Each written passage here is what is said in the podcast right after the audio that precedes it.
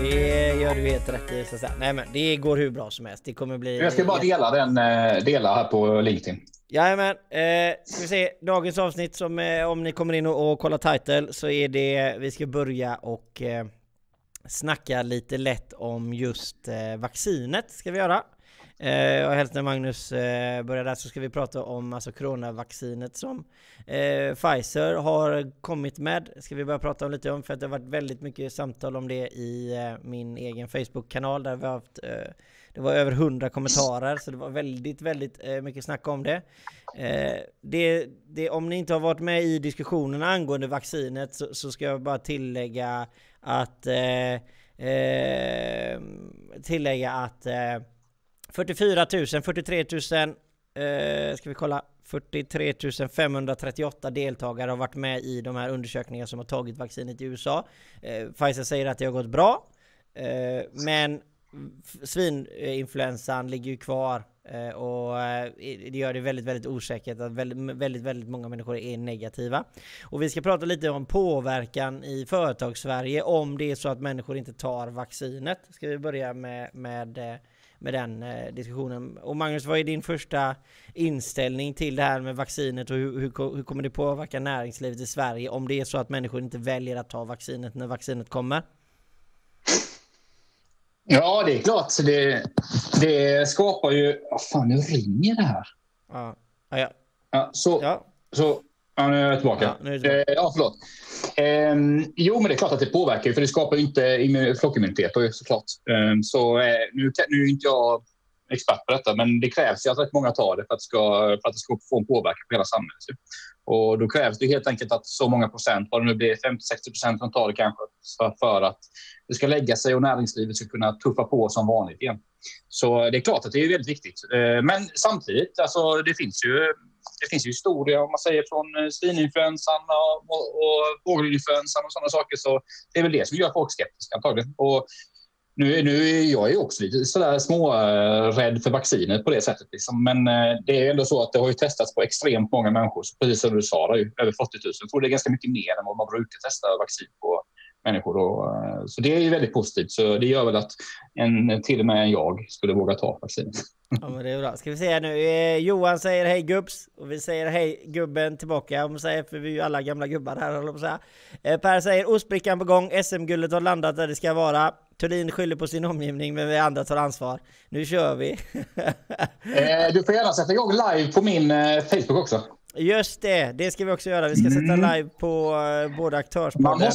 Man måste ha koll på Johan alltså. Alltså jag ber så mycket om ursäkt till alla som kommer in från Magnus kanal och aktörspoddens kanal här nu. Vi har inte varit aktiva där, men nu är vi det. Nu är vi aktiva också på de här kanalerna. Och för er som kommer till, som inte har varit med här nu i början, så har vi börjat prata om vacciner och den påverkan på marknaden är det som vi har börjat prata om. Ska vi se, och Tony säger hej. Har vi haft en bra vecka? Vi har haft en kanonvecka, Tony, hoppas vi också har släppt det. Men i alla fall för att köra vidare lite på det, alltså vaccinet både i Sverige men också i USA och andra länder liksom, så det är klart att det blir ju väldigt viktigt för marknaden generellt, för att marknaden ska kunna återhämta sig. För är det så nu, nu snackar de i Pfizer, snackar de i december, men det är väl bara att litet antal doser ska jag säga. Det svåra blir väl att få igång en produktion när man producerar extremt många doser. Jag tror det var snack om att det krävs 2 doser per person. Va? Och det kommer ju krävas miljarder doser då för hela världen. Så det är klart att du och jag har varit inne på från början att kanske till nästa sommar kanske det här kommer börja lägga sig. Och det tipset kvarstår väl ganska mycket tror jag efter det här. På något sätt att marknaden förhoppningsvis kan börja gå tillbaka till det vanliga och näringslivet och så till sommaren när tillräckligt många människor är vaccinerade liksom. Ja, precis. Och sen det som blir det liksom, den här diskussionen är ju givetvis då som var då med näringslivet. Alltså, för att vi kommer ju aldrig börja vaccinera människor som är troligtvis inte, som inte kommer dö om de får sjukdomen, utan det är ju... Inte du och jag liksom. Nej, precis. Och då är ju frågan är ju då liksom att om vi då inte tar vaccinet, för det är ju det som är var ju nu i min kanal då. Alltså tar man inte vaccinet och vi låter liksom corona gå runt i 10 år innan, alltså för att vi själva ska skapa någon typ av immunitet, om det ens går då, om det går, nu kan inte jag det, men vi säger att då kan vi gå mot en ekonomisk kollaps om vi inte tar ett vaccin när det kommer, så det här går runt. Och då är ju frågan här då, hur ska vi ha inställningsmässigt? Jag förstår ju det här att människor som är oroliga för svininfluensan, det blir mycket neurologiska grejer som händer och det ena och det andra. Jag har full respekt för att man är väldigt tillbakadragen när det kommer till att ta nya vaccin som inte är testade. Men frågan är ju då, alltså, hur mycket ekonomiskt kan vi förlora gentemot att inte ta det? Liksom? Alltså det här är ju ett balansspel i ens eget huvud. För att jag vet ju att, jag märker ju, och det håller du säkert också, Magnus, jag tyckte att hela året har tuffat på ganska bra ändå, trots covid-19. Men nu känner jag mer och mer hur man ser hur det dimper ner för alla. Det blir mindre att göra, det är mindre efterfrågan. Generellt sett nästan över hela, alltså de flesta sektorerna och branscherna. Så att jag menar, om vi inte tar detta, alltså hur kommer näringslivet se ut? Hur kommer arbetslösheten se ut? Och då menar jag att, vad var de sa, några som hade bättre koll på det än vad jag, så är det 50-15 år eller någonting innan man har koll på hur bra ett vaccin är.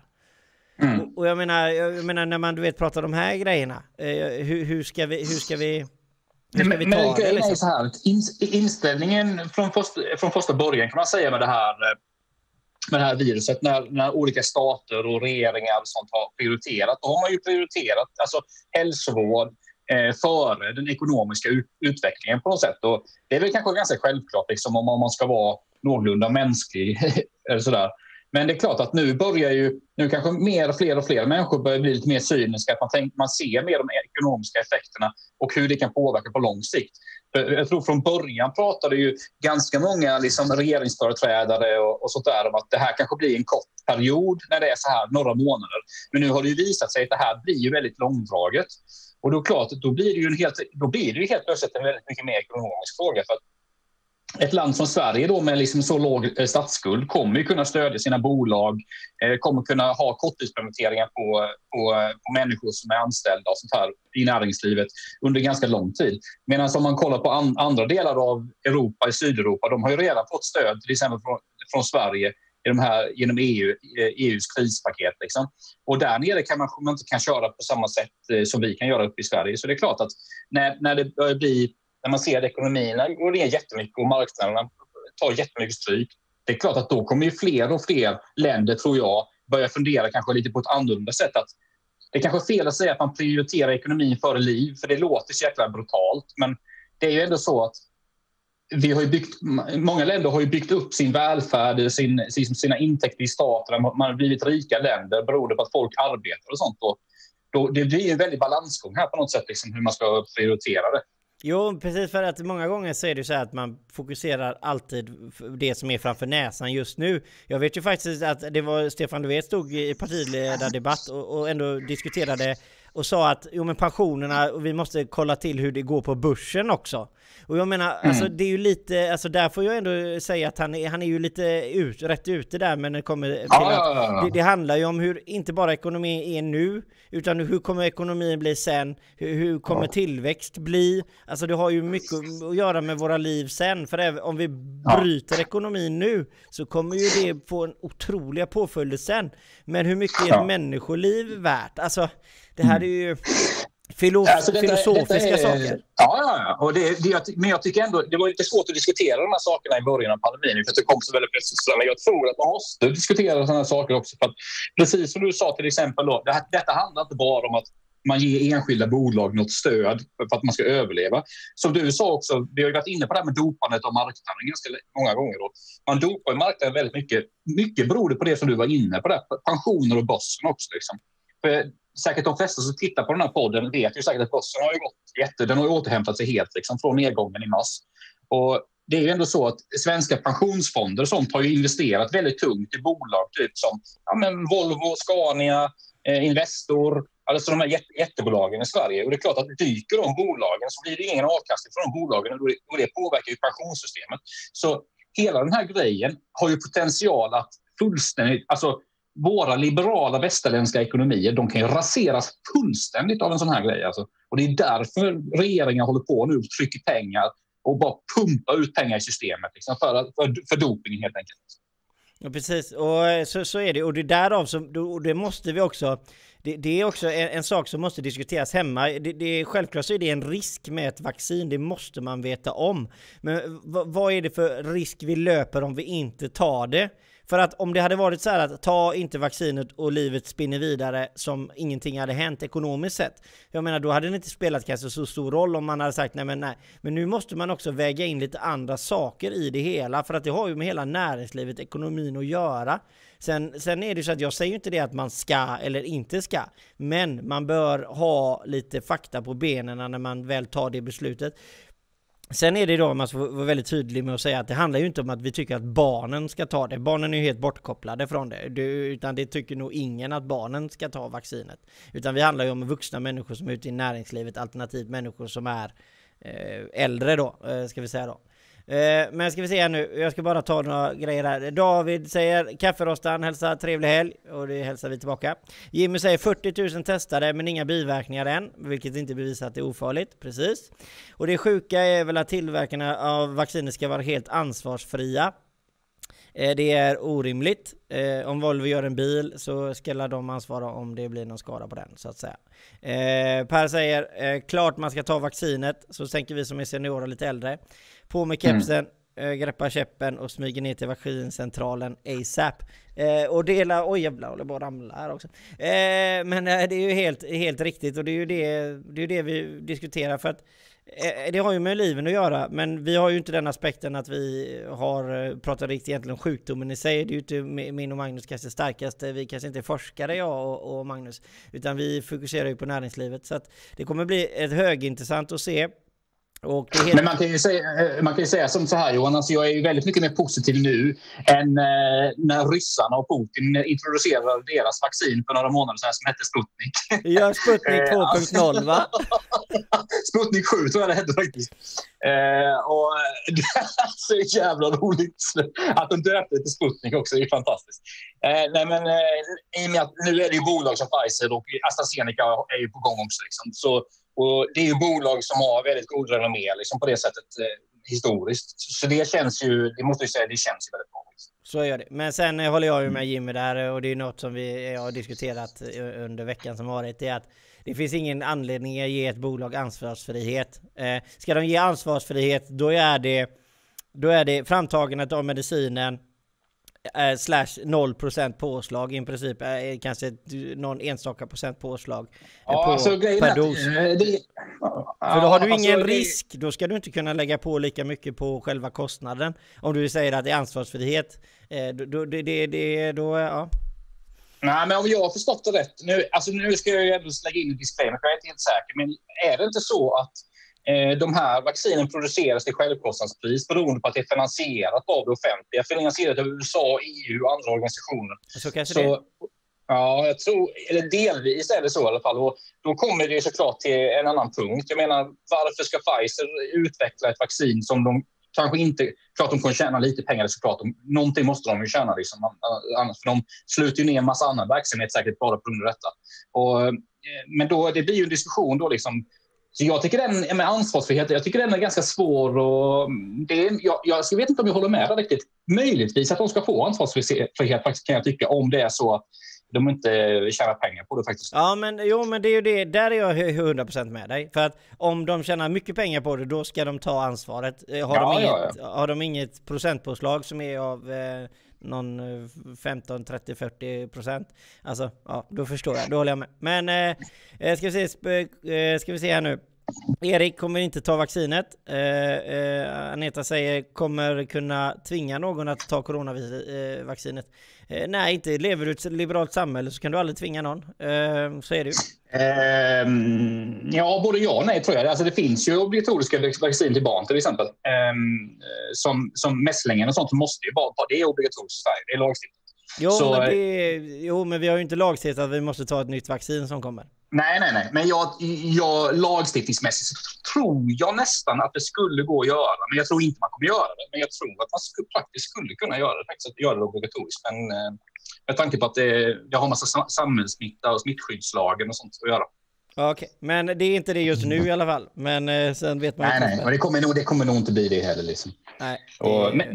Men jag tycker också det är bra liksom att, jag menar, Eriksson sa det eller? Ja. Ja, nej, det var en meter som sa det.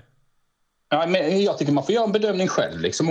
Om man vill ta vacciner. Jag kommer ju antagligen ta det. Men nu är det ju så att jag kommer, och du kommer ju säkert prioriteras ner ganska mycket. Det kommer ju vara sjukvårdspersonal och sen kommer det vara äldre och riskgrupper och sånt där som får ta det först. Och det är ju de, det är det absolut viktigaste. Så jag menar, är det så att man vaccinerar dem, då...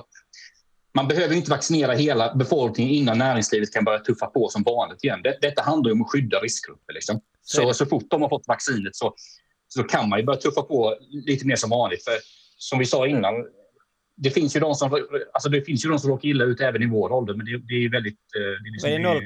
Nu är det 0,04% eller 0,4%? Ja, jag vet inte. Ja, jag ska inte svära på det i kyrkan så att säga. Men det är något sånt där. I alla fall, nog om vaccinet. Det kommer givetvis bli säkert en efterföljande sak. Så desto mer och mer det kommer på tal. Det som vi ska gå vidare på nu, det är då... Magnus, vi har pratat om det här lite tidigare. Hur tror du att framtidens kontor kommer se ut? Ja, fan, den är intressant den. Jag har min lilla take. Jag tror inte det kommer vara som vissa föreslår att alla kommer börja jobba hemma. Det tror jag inte. För att det har vi ju märkt under det senaste halvåret att folk tyckte det var ganska roligt att jobba hemma i början. Men sen är det inte så jäkla roligt längre, så det tror jag inte. Men jag tror nog definitivt att det kommer bli en mer flexibel arbetsmarknad på arbetsplatsen. Att kanske någon dag i veckan kan man ha flexibilitet att jobba hemma. Och det är klart att det kommer ju ha stor påverkan på kontoren. För jag menar, har du 1000 anställda, så i framtiden så kanske du inte kommer behöva ha en plats för 1000 personer. Kanske räcker med 700-800 liksom. Beroende på någon dag i veckan kanske några hemma och sådär. Så det är klart för kommersiella fastigheter kan det bli lite tufft faktiskt, skulle jag tro. Jo, men det tror jag med. Och sen tror jag ju att det är klart att det kommer bli annorlunda. Jag menar, vi har ju pratat där med butiker och stadskärnor kommer se mycket annorlunda ut. Det kommer bli mer sovplatser, håller på att säga, som jag tror att det kommer bli i stadskärnorna. Givetvis kommer ju restauranger och sånt finnas kvar, men man använder det inte för att handla. Och då blir ju också det här med att kontorerna kommer säkert ligga kvar relativt där de ligger idag. Kanske dras ner på det lite, men eftersom jag tror att just nu så kanske kontorerna kommer försvinna, men sen tror jag inte de kommer göra det för människor flyttar ju gärna. Jag tror att människor, när butiker klappar igen och vi kommer ändra lagstiftningen för att man ska kunna bygga lägenheter typ i centrala city, då tror jag att det kommer flyttas in mer människor där, och blir det mer människor då kommer ju ändå kontorsplatserna finnas, för då bor ju människor i närheten, så då kommer ändå man vill ha nära till jobbet. Så att jag tror att vi kommer inte, jag tror inte det kommer hända, jag tror att det kommer hända lite på kort sikt, men på lång sikt så tror jag ändå att man kommer ha kvar kontoren där liksom. Ja, men jag tror också det kommer finnas kvar, men du var inne på någonting där som är ganska intressant. Vi har ju väldigt stor brist på bostäder i många delar av Sverige, så det kan ju vara så att det här resulterar i något väldigt gott. Att säga att många bolag bör prioritera om, att man till exempel drar ner sin beläggning på arbetsplatsen kanske med 10-15%. Det behöver inte vara mycket liksom, men det kommer ju ha väldigt stor påverkan på hur mycket plats som frigörs liksom, i städerna. Liksom. Och kan man då bygga lägenheter där så löser det väldigt många problem. Alltså små lägenheter, till exempel studentbostäder eller vad det nu kan vara, det löser ju otroligt stora problem på bostadsmarknaden. Så, men ja, det blir intressant att följa definitivt. Ja, men det är gött. Nu fick vi en Jimmy kommer länkar också till riksdagen där med obligatoriska allmänt vaccinationsprogram för barn. Ska vi se nu, och Per säger, hur ser dagens kontor ut? Dagens kontor tycker jag är, alltså det beror ju på hur man, alltså när vi menar framtidens kontor så tänker vi lite mer om man är på kontoret eller om man kör det digitalt. Och det är lite det som vi egentligen diskuterar med framtidens kontor. I dagens läge så tror jag ju redan i dagens läge att man kör ju mycket webbinar håller på att säga, och mycket möten via, även om man sitter på kontoret. Så att jag tror att i dagens läge med att man dels är fysiskt på sitt kontor och tar emot besökare samtidigt som man även gör det digitalt. Jag tror att det kommer bli den här blandningen vi ser i dagens marknad redan nu. Så jag tror att det kommer gärna fortsätta i samma. Jag tror inte det ena kommer inte ta ut det andra liksom. Jag tror att det kommer vara ganska så. Kan vi se nu, Jimmy säger det ligger en motion just nu på det vanliga vaccinprogrammet till riksdagen som gäller barn. Det är förslaget om en förälder säger nej till sitt barn och den andra förälder säger nej kommer barnet tvingas att ta vaccinet om det går igenom. Idag har föräldrarna rätt att säga nej. yes, ena ja och den andra nej då liksom. Okay. Men jag tror inte man har rätt att säga nej till alla vacciner om inte jag rätt, eller vad säger han där? Vem var den som skrev det? Var Jimmy va? Ja okej, ja, men vi låter det vara osagt. Ja. Så tror jag. Men det tror vi lite om framtidens kontor. Sen hade vi ju det här med webbinaren då, som vi hade en frågeställning på. Och frågan var, hur förändrar vi det, hur vi bemöter varandra med webbinaren som vi har nu? Hur kan man liksom inflika någonting när man sitter i en webbinar med flera människor? Hur kan man tillägga saker? Hur kan man skapa en diskussion när det är i webbinarformat? Hur blir kommunikationssättet när vi gör det över internet, när vi sitter i stora grupper? Och då är frågan, är det bättre att göra en vanlig film för att säga sin information? Eller är webbinar en tillräckligt bra lösning? Eller blir det svårare liksom att kommunicera? Jag tror, vi har ju alla, eller säkert alla som tittar på det har ju haft nu liksom digitala möten säkert på de senaste halvåret. Liksom. Och, jag kan bara se till mig själv, jag har haft ganska många möten nu. Och man kan ju säga att när man är flera personer så är det svårt att hålla struktur i mötet generellt. Det är väldigt svårt för att det fysiska är väldigt viktigt, för då blir det liksom mer naturligt att man ser på kroppsrörelser och sånt, vem som tar kommando till vissa frågor och vad det nu kan vara. Så det är mycket svårare i ett digitalt möte. Så det kräver ju nästan, om man har ett digitalt möte som är, ja, men säg att det är fler än 3-4 eller upp mot 10 personer, då måste man ju ha typ en moderator som sköter det. Och om man ser på de här plattformarna som de flesta kör i, typ Zoom, Meets, Teams kanske, när man kör sina digitala möten, där finns ju vissa sådana funktioner. Men om man nu ska ha ännu fler digitala möten i framtiden så tror jag att de här plattformarna kommer att behöva utvecklas ännu mer liksom, för att kunna få bra struktur i mötet och kanske kunna rösta på ett enklare sätt och vad det nu kan vara. Liksom. Så alltså, i början, ja, jag tyckte det var rätt smidigt att köra digitala möten, men ärligt talat Johan, fy fan vad less jag är på digitala möten. Alltså, jag har ju aldrig uppskattat det, och det har jag sagt hela tiden. Jag tror ju att absolut det kan vara bra om man behöver diskutera någonting face to face med någon lite snabbt sådär, att det är roligare, kan ju vara roligare än att prata i telefon. Men annars tycker jag telefonen är bättre. Alltså, jag tycker att samtalet när man tjötar i telefon är mer uppskattat många gånger, det tycker jag personligen.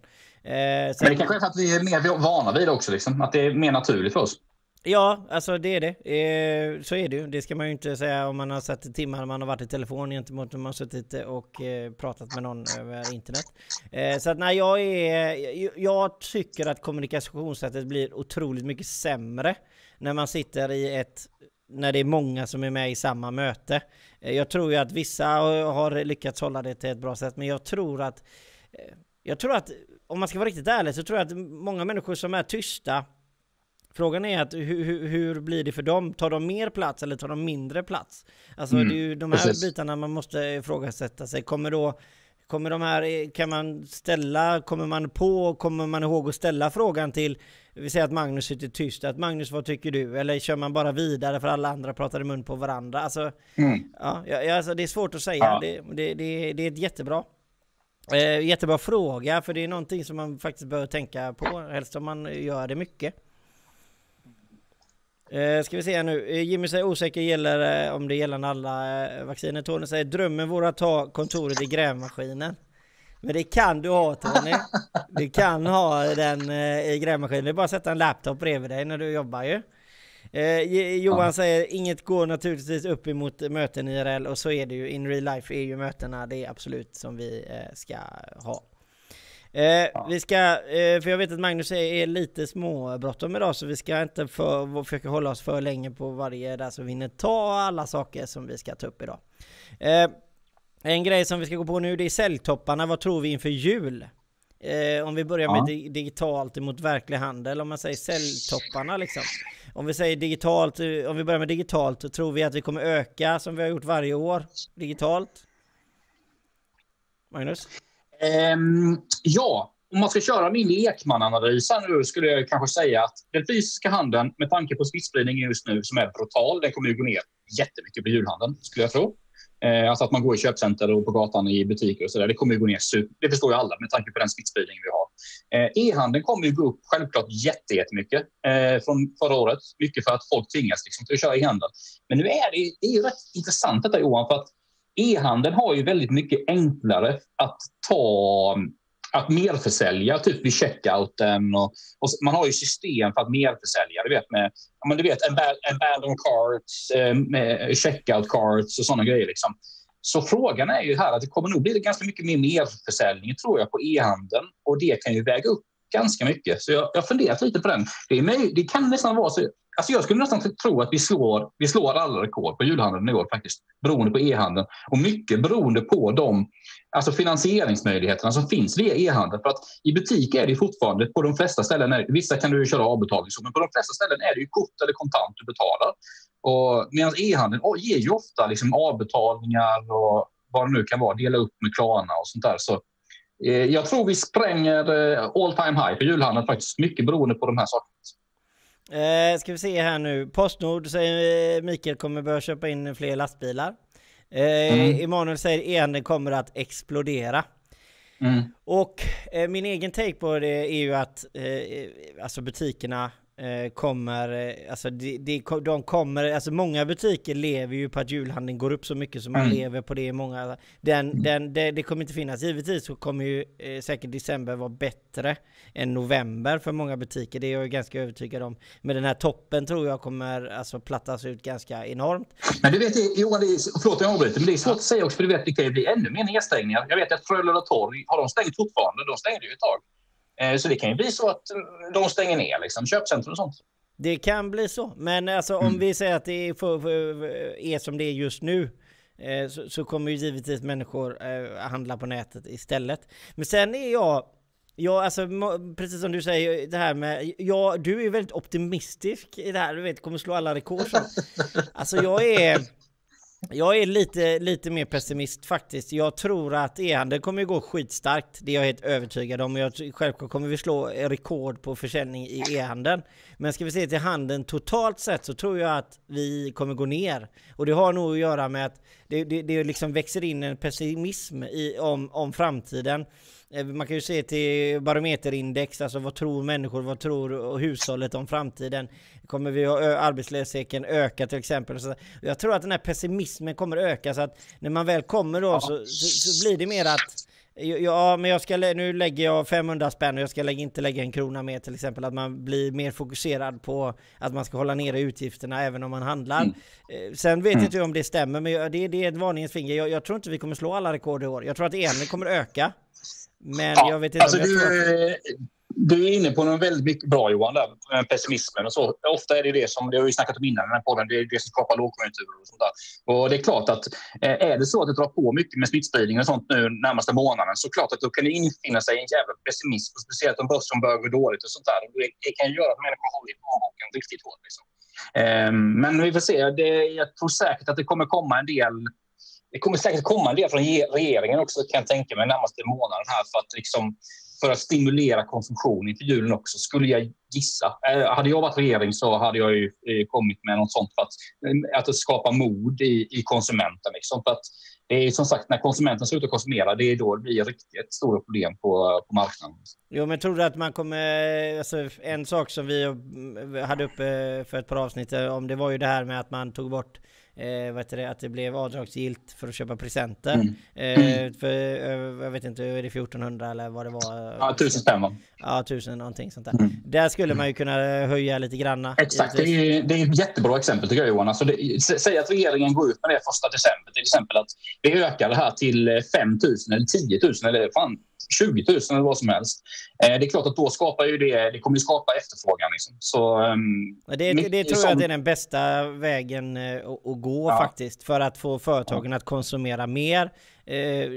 Business to business eller alltså vanliga butiker liksom, få lite mer extra stimulans för att det är smart sätt. Del för jul, men sen är det ju det som alla inte pratar om, det är ju att många har ju inte brutenskapsräkneåret, att man bokföringen är slut och i december så säger vi att man kommer in med en bra vinst under året, och då känner man att jag har råd att konsumera lite, och så är det avdragsgillt och kommer man troligtvis konsumera, och då kanske man lösgör ett par extra procent. Det kan hända. Men du kan ju vara, om vi ska gå in på bokföringstexten, så kan du vara ännu mer kreativ då från regeringens sida. Säg någonting att du ja, du ökar de här för företagen, att de kan ge presenter för högre värde. Och sen lägger du det att du får lägga det på nästa bokföringsår eller något sånt där. Du kan ju göra en massa tricks liksom. Att skjuta upp. Alltså, man jobbar ju i periodiseringsfonden, det gäller bolag till exempel. Mm. Så det finns nog mycket smart man kan göra där faktiskt, skulle jag säga. Men problemet är ju att... regeringen är inte smarta, eller vad tänkte du säga? Nej, men alltså grejen är ju så här. Politiker är ju byråkrater, liksom. Många av dem.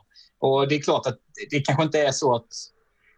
Ja, hur fan ska jag uttrycka detta? För nej, vi släpper det. Vi hoppas, Jimmy säger här nu att vaccinprogram gäller från barnåldrar. Han där skumläser lite, rekommenderas, förkommenderas texter. Okej. Det var med vaccin. Johan säger, kommer vanligt folk att skuldsätta sig mer än vanligt i år? Vad tror du om det, Magnus? Ja, alltså det är så här, det är väldigt mycket så här kultur och förväntan och normer och sånt med julhandeln, att människor känner att de måste köpa saker till sina nära och kära och sånt där. Och det är klart, om en stor del av befolkningen då har mindre pengar och folk är flera arbetslösa och sånt där, då är det klart att då går skuldsättningen upp. För att människor funkar väldigt mycket så där. Har man press på sig, alltså extern press på att man ska köpa julklappar och sånt där, då har ju konsumenterna en tendens att skuldsätta sig och sen ta smällen i januari, februari eller jag mars. Tror ju, ska man se det traditionellt sett även tillbaka i historien, varje december så ökar alltid skuldsättningen när det väl kommer till de här högtiderna. Det är egentligen ingenting konstigt med det, och julen hela det. Och det är klart, är det fler konsumenter med lite pengar nu då och fler som är arbetslösa, klart, ja, men då ökar ju skuldsättningen. Jo, men det är lite konstigt. Det är ju hjärtskärande att kunna ge sitt barn en julklapp till exempel. Ska vi se. Abenius Alexander säger hallå gubbar, och vi säger givetvis hallå. Mikael säger Magnus. Hallå Moderaten. Centern håller regeringen i sitt grepp. Så vad väntar du på? Okay. Men det skulle jag vilja påstå. Centern har regeringen ganska mycket sin grepp, speciellt på den ekonomiska politiken. Så jag vill inte gå in för mycket på det. Jag är ju centerpartist som ni vet. Men det är klart att jag är ju ganska nöjd för det. Även om jag inte är så nöjd i den här konstellationen med sossarna. Men så är jag ändå ganska nöjd att den ekonomiska politiken kan vi påverka ganska mycket, speciellt på företag. Mm. Alexander talar för dig själv, säger han. Jag vet inte vad han svarar på. Jag tror säkert han kommenterar Mikael. Så att nej, men vi får se egentligen helt enkelt hur det kommer gå med handeln. Och det var lite det som vi var inne och pratade med nu. Om det kommer ett annat typ av stimulanspaket på något sätt. Som jag tror ju att det kommer nog behövas för Q1 just nu. Alltså jag tror vi pratade om det förra året. Alltså när Q1 är alltså kvartal 1 nästa år, för er som inte förstår vad jag menar, 2021 pratar vi om då. Och alltså det ser inte ljust ut, tycker jag personligen. Ja. Johan, du var ju inne på det lite här för när vi började podden.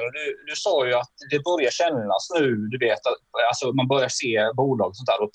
Så jag håller med dig där. Alltså jag tror att nu det finns en hel del bolag som har haft god ekonomi, man har sparat liksom, pengar, man har haft en del på kontot och sånt där. Men jag tror också som du att nu börjar det bli kärvt alltså, i många kassor hos många bolag, alltså stora som små, så kommer få det kämpigt nu de närmaste månaderna, speciellt som du sa Q1 där. Jag är också ganska pessimistisk vad det gäller Q1. För att, och det är klart att kommer det krävas rejäla stimulanspaket från regeringen för att alltså, ja, hålla uppe likviditeten. Vi pratar ju om normala företag och alltså, vi kanske inte pratar om de här mastodontföretagen. De kommer ju också känna av marknaden enormt. Bara de går dåligt så drar ju det med sig. Det har vi också pratat om tidigare. Men ofta har de starka ägare och kanske sånt där. Och då, liksom, så, det påverkar inte på samma sätt. Liksom. Men är du litet eller medelstort bolag och du inte har Investor eller Wallenbergarna som ägare, så klart att då lever du på de pengarna som ägarna har. Och det är klart att går det dåligt för ägarna då, så kanske inte de kommer skjuta in pengar. Och då investerar inte de i någonting, inga utbildningar, ingenting. Alltså då faller den sektorn och så. Alltså, du vet, det är ju som ett dominant. Alltså, vi har ju sett typexempel nu på SAS. Liksom,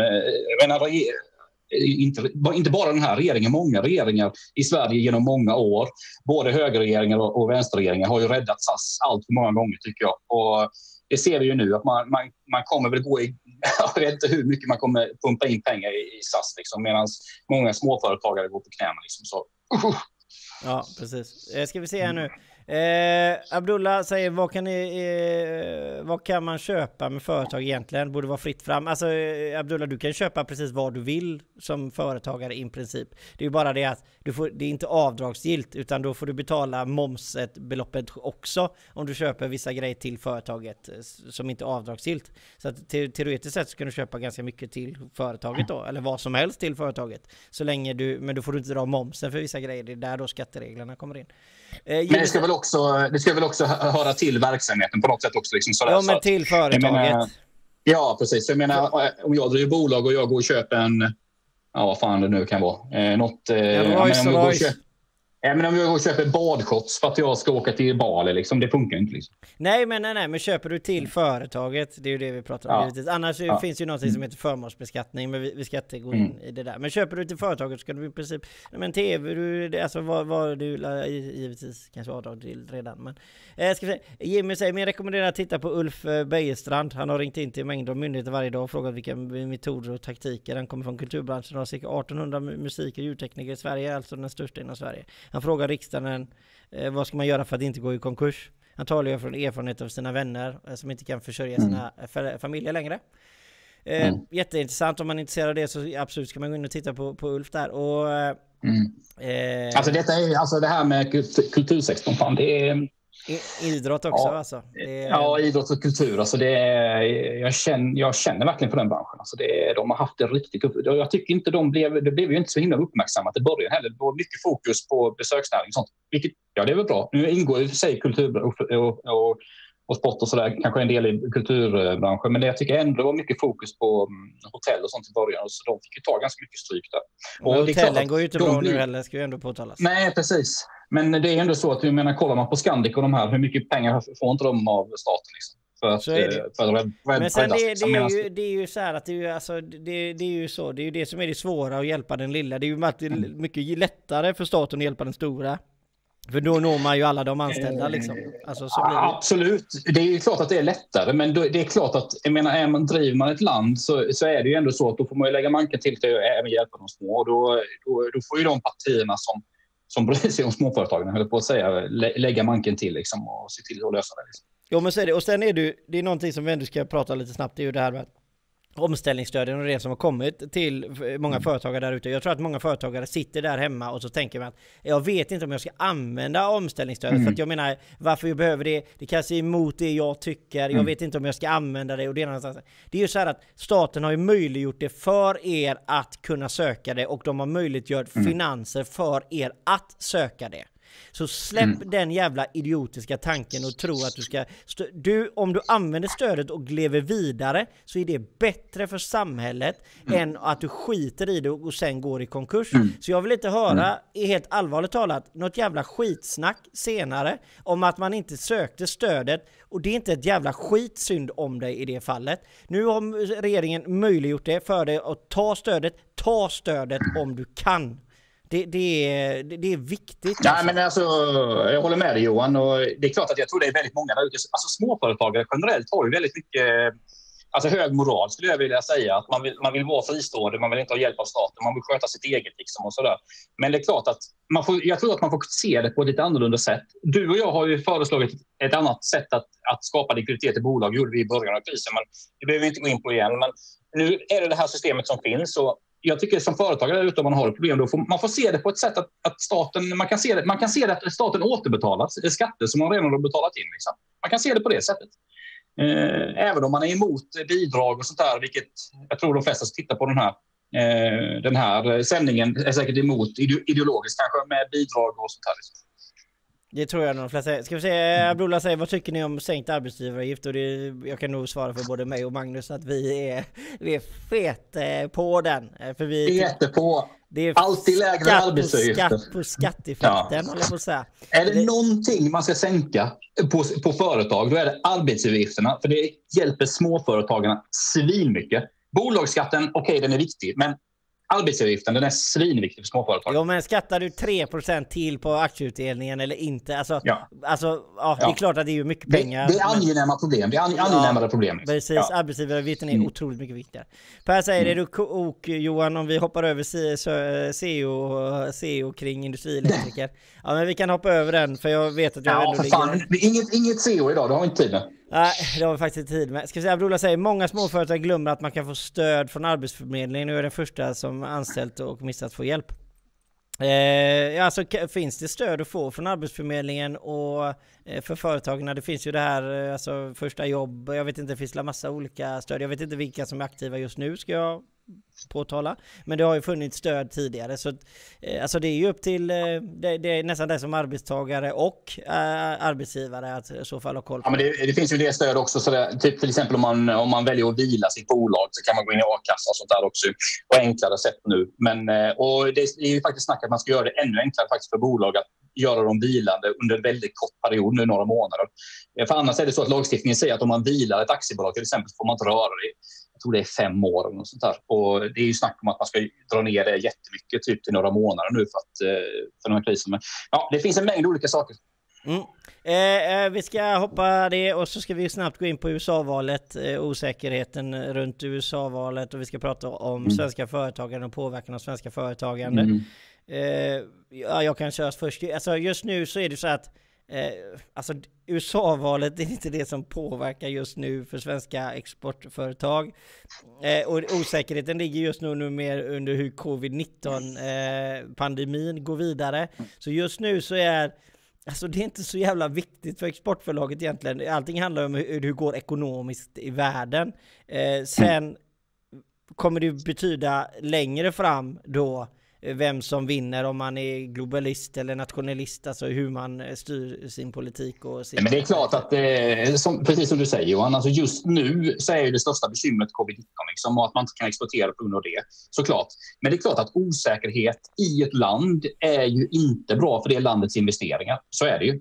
Det är likadant i Amerika. Man kan ta Sverige som exempel efter förra valet, när det blev väldigt knepigt med regeringsbildningen. Det är inte heller bra för alltså andra aktörer att investera i Sverige, till exempel man ska bygga någonting eller man kan göra. För att de här ägarna då, av de här pengarna som ska investera i ett land, de vet inte hur politiken kommer att bli. Kommer det bli en vänsterpolitik eller kommer det bli en högerpolitik? Och då vågar man inte investera i landet beroende på hur skattetryck kommer att bli och sånt. Och det är klart, det är väl lite den osäkerheten i USA just nu också. Jag vet inte om det är så samma typ av osäkerhet, men det är klart att det finns en osäkerhet just nu, tror jag, från många kanske, angående det demokratiska systemet och sånt i USA. Och det är klart, alla osäkerhet, alltså alla företag och investerare, de gillar stabilitet, de gillar inte osäkerhet. Det är grundsynen, om man säger så. Det är därför man vill inte ändra politik var fjärde år. Nej. För att någon annan vinner, utan man ska vara blocköverskridande. Man brukar inte säga det i svensk politik, och många spyr när man hör det, men det är stabilitet. Alltså, absolut. Att man gör upp om saker liksom. Vi kommer överens om minsta gemensamma nämnare, och så kan vi göra lite småsvängningar, men inte förstå. Och det har ju Sverige varit väldigt bra på i många år. Men Moderaterna och Socialdemokraterna har ju gjort upp väldigt många gånger i svensk politik. Det hör man ju inte så ofta i debatten, för att det är politik vi snackar om, då vill man inte ge cred till varandra liksom. Men det är ju sanningen att Moderaterna och Socialdemokraterna har gjort upp jättemånga frågor historiskt liksom. Och det är ju likadant i USA, att Republikanerna och Demokraterna har gjort upp i representanthuset och senaten jättemycket. Och det, jag skulle ändå säga att mycket av det är det som har byggt USA så väldigt starkt, att republikaner och demokrater har kunnat göra mycket för det bästa för landet liksom. Så det finns den traditionen i USA också. Precis. Sen ska vi har ju 2 saker kvar. Vi kör den här snabb, vi går inte in för djupt i den. Men vem vinner den juridiska striderna av Biden och Trump? Men det blir la mer vinner Trump sin juridiska strid, kanske man egentligen ska säga. Ja, det är väl bättre. Ja, vad ska jag börja? Jag kan...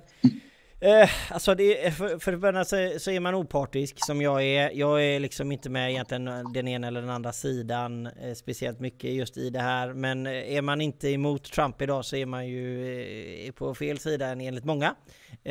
Så att det jag tror, om man ska säga det just med Trump, så tror jag att Philadelphia ser väldigt möjligt ut för honom att kunna vinna några röster. Sen vet vi ju inte då med valmaskiner, var det bara en engångsföreteelse? Alltså det finns ju så här mycket information som ligger ute. Det spys ju ut information nu. Så man får passa sig jädrigt noga. Det är därför jag alltid säger det här, vänta till domstolen har dömt. För att veta om det är ett fakta eller inte. För att just nu så är det väldigt mycket fakta tycker jag. Och det är, ska jag se vem som vinner juridiska sidorna om jag ska säga eller inte så alltså det är en coin flip tror jag. Alltså. Jag tror att Trump har större chans än man hade förut om man säger så. Men det är inte alls säkert. Jag tror nog ändå Biden har procentuell chans att vinna. Oddsen är på att han vinner, det får jag nog ändå säga fortfarande. Mm. Nej, alltså jag är ju helt med Klara. Jag tror ju definitivt att de flesta av de här juridiska striderna kommer inte bli någonting. Det har ju varit så i många val i USA, inte bara detta valet, men det har ju varit juridiska strider förut. Liksom. Den man kommer ihåg tydligast kanske är den med Bush och Al Gore 2000. När Bush vann Florida med 300 röster. Räknade man 4 gånger tror jag den omräkningen. Ja, någonstans. Och till slut blev det ju den 6 december och då elektorerna röstades. Då sa högsta domstolen att nu skiter detta, nu är vi klara. Men som sagt, alltså jag är relativt säker på att Biden kommer bli president och jag tror inte det kommer bli någonting av de här juridiska processerna. Men med det sagt så vill jag ändå säga att det är ändå så att jag vet att ledaren i representanthuset där, eller i senaten, Meets republikanerna gick ut och sa att, alltså att den juridiska processen skapas en gång och jag kan sympatisera med det. Jag menar, det är ändå så att det är ett demokratiskt system som USA är byggt på lagar och då är det ju ändå så att då har ju Donald Trump möjlighet att gå in i juridiska liksom, grejer och kolla på saker och överklaga saker. Det är ju inget konstigt med det. Det är bara det enda skillnaden kanske är att Donald Trump kanske tar det lite längre än vad andra har gjort. Så rent demokratiskt så är det ju liksom, han gör ju inte fel på det sättet och det är inte så att han måste erkänna. Det finns inget som säger att han måste erkänna Biden som president. Men i slutändan tror jag det kommer bli Biden som president. Absolut. Mm. Alexander, kan man kunna säga att Trumps juridiska kamp är en form av statskupp? Det beror ju på vad utgången blir. Alltså om man ser att någon som är väldigt, väldigt framåt och väldigt hård i sin retorik men vinner lagarätt på den hårda retoriken att man hade rätt, då blir det en jäkla skillnad. Men går man ut med en väldigt hård retorik och det visar sig att man har fel, då är man ju illa ute tycker jag personligen. Så att det, jag är inne på samma spår där Johan. Alltså, grejen är att går man ut på detta sättet som Donald Trump gör, då ska man ha jävligt mycket på fötterna skulle jag säga. För att det är ändå så att han har ju, vare sig man tycker om honom eller man inte tycker om honom, så han har ju väldigt stor makt i USA, han är ju president liksom. Och att då gå ut att liksom att kritisera liksom världens äldsta demokrati och demokratiska systemet är ju absolut, det är en väldigt stor grej. Så jag håller ju med dig där Johan, alltså har han på fötterna så ska han ju såklart, det är ju klart att han ska liksom göra rättsprocesser av det, det är ju självklart, det är ju en demokrati. Men är det så det visar sig att man inte har på fötterna av det man lämnar in? Jag vet inte om jag skulle vilja gå in och säga så långt att med statskupp och sådär, men alltså det är klart att det underminerar ju demokratiska systemet och det tycker jag ska få konsekvenser om det visar sig att man inte har något på fötterna när man gör rättsprocesser. Liksom. Ska vi se, Per säger tack för den här sändning.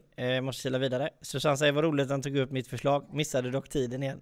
Men det går ju alltid att titta i efterhand. Susanne. Problemet säger Alexander är att USAs juridiska system där är polariserat. Och då kan man hävda att politiken som bestämmer utfallet av valet. Alltså, det vet jag inte. Då kan man ju även säga att svenska systemet är delvis politiserat. Liksom, för att, vi har ju viss politisk makt över utnämningar och sånt i Sverige också. Så det är klart att, men jag förstår ju vad Alexander säger där, att speciellt i domstolarna i och med att de tillsätts av republikaner och demokrater och sånt. Jo, men det är ju jag vet inte om jag håller med överhuvudtaget, för jag tycker ju att alltså, har man en lag så ska man följa den lagen. Även om den lagen kanske man tycker att den lagen är fel, så är det ändå the legislator som sätter lagen för vad det är som gäller. Då följer man det. Även då om det är så att om det är någon som har gjort fel och din röst inte har räknats så har man ju rätt att bli förbannad. Men samtidigt så måste man måste ju ha ett spelregel att spela efter. Alltså hur ska vi annars kunna göra någonting någon gång? Alltså, men det är ju så på något sätt att jag menar, vet, lagstiftning är ju ofta inte svart eller vit. Det är ofta en tolkningsfråga ju. Jajamän. Och det är klart att Är du konservativ då eller liberal, säger de i USA, att demokraterna är liberala och de är konservativa. Alltså jag skulle vilja säga att väldigt många republikaner är väldigt liberala, nästan libertarianer, men skitsamma, de säger så, så vi säger så. Det är klart att då blir tolkningen annorlunda. Jag menar, valet år 2000 med Bush och Gore, då blev det så, kanske var det en händelse att de konservativa domarna i högsta domstolen röstade för Bush och de liberala domarna då röstade för Al Gore. Så det är klart att när det väl kommer, när liksom kniven kommer till sin spets i tolkningen, det är klart att då kan ju det såklart ha en viss påverkan vilka som har liksom utnämnt domarna och sådär. Jo, men absolut kan det ha det, men alltså det, så är det ju. Så är det. Så ska vi se. Så är det. Jag har vaccinerat att man ska offra 10 bebisar. Okej, yes, det var nog ingenting vi skulle ha med oss här. Ska vi se. Abdullah säger, kan man inte fråga er bort från ämnet? Tänkte fråga om aktiebolag. Abdullah, du får gärna fråga hur mycket som helst du vill från bort från ämnet. Tyvärr, ska vi ta en snabb med Abdullah där? För sen måste jag dra. Vi tar en snabb med Abdullah. För att jag har ett bolag och jag kan säga att jag inte är helt insatt helt och hållet. Och det man mer är, han frågar om aktiebolag. Vilket som man inte oftast kan nyttjas. Ja, det sa ju Alexander Benis där med domstolen. Det var väl ungefär det som jag... Jajamän, och där har du, det är en poäng, självklart. Att det är olika typer av ideologier som man kanske styrs av eller olika människor. Sen det är svårt att påtala. Jag tror ju inte... Alltså jag vet inte. I min värld så tror jag ju att när det väl kommer ner till rätten av saker, om det går till högsta domstolen, så tror inte jag att det kommer bli så som det blev senast. Jag tror att man kommer... Är lagen full eller lagen... Jag tror att det är lättare den här gången. Jag vet inte varför. Jag bara känner så. Men jag ska inte säga att det är så heller. Vi får se hur det blir. Det sista är inte sagt i den här... I hur det blir. Liksom. Jag hoppas att det blir Biden. Jag tror att det blir Biden, men det är ingen hemlighet. Jag hoppas att det blir Biden. Så... vi ska göra absolut det sista. Magnus, jag vet att du måste sticka igen, men vi har fått en anonym insändare och det är angående kommunal konkurrens. I vår bransch är det 3 saker vi tar betalt för, säger insändaren som vi vill anonym. Transport, tömning och behandlingsavgifter. Efter kontakt med flera bolag i kommunen är resultatet av senaste veckan att jag hade en kund som la fakturorna bredvid mitt avtalsförslag. Jag är 300% dyrare på hyrorna jämfört med renhållningsverket på kommun. I min bransch så säger man att det inte är lönt på grund av att återvinningscentralerna då det är 300% dyrare, går inte att väga upp i service. Ska jag höja mina hyror som är rimligt för branschen, men det kan jag inte göra då för att kommun har är så otroligt subventionerade. Och den faktiska kostnaden då för att hämta en transport till exempel är 700 kronor och vi har tagit betalt 749 kronor medan kommunen tar 639 kronor för en transport då. Och då är frågan där alltså, hur ska man göra alltså om man är i konkurrens med ett subventionerat kommunalt bolag? Vad man kan göra är att anmäla till att börja med, det tror jag man får göra. Detta är ju frågor som, alltså jag är inte helt 100 på lagstiftningen här, men alltså ideologiskt är jag ju emot egentligen att kommunen ska konkurrera med näringslivet. Det ska ju inte ske. Och jag tror det finns en hel del lagstiftning runt omkring detta. Alexander Abenius är ju med i den här chatten. Han är ju högt uppsatt moderat, så han har ju rätt bra koll på det. Så han får gärna skriva några rader om han vill. Men rent konkret så vi har ju snackat om det innan också, Johan, att det här med att kommunens bolag konkurrerar ut näringslivets verksamheter, det är för jävligt och det ska inte få ske liksom, på en fri marknad, hyfsat fri marknad som vi har i Sverige. Liksom. Ja, precis. För det är bra. Det är avslutningsorden som jag ska säga i det hela där, ungefär som det Magnus sa nu. Det är att alltså, vi har en liberal marknad fast vi är inte 100% liberala. Att vi har ju då till exempel... Alltså vissa saker som är viktiga för samhället, de funktionerna måste finnas och där är vi inte liberala, men det betyder inte att Där kan man ju bli konkurrensutsatt. Sjukvård till exempel, renhållning som där håller. Alltså... Ja, men avfallshantering och sånt. Jag menar, jag tycker inte det ligger i som det ligger i privata intresset. Jag tycker inte det är statens kärnuppgift att hålla på med det. Så det ska ju vara i privat regi, absolut. Men, jo, men nej, det vet jag inte om jag tycker till 100%. Men jag tycker absolut inte du ska bli straffad och att du inte blir subventionerad.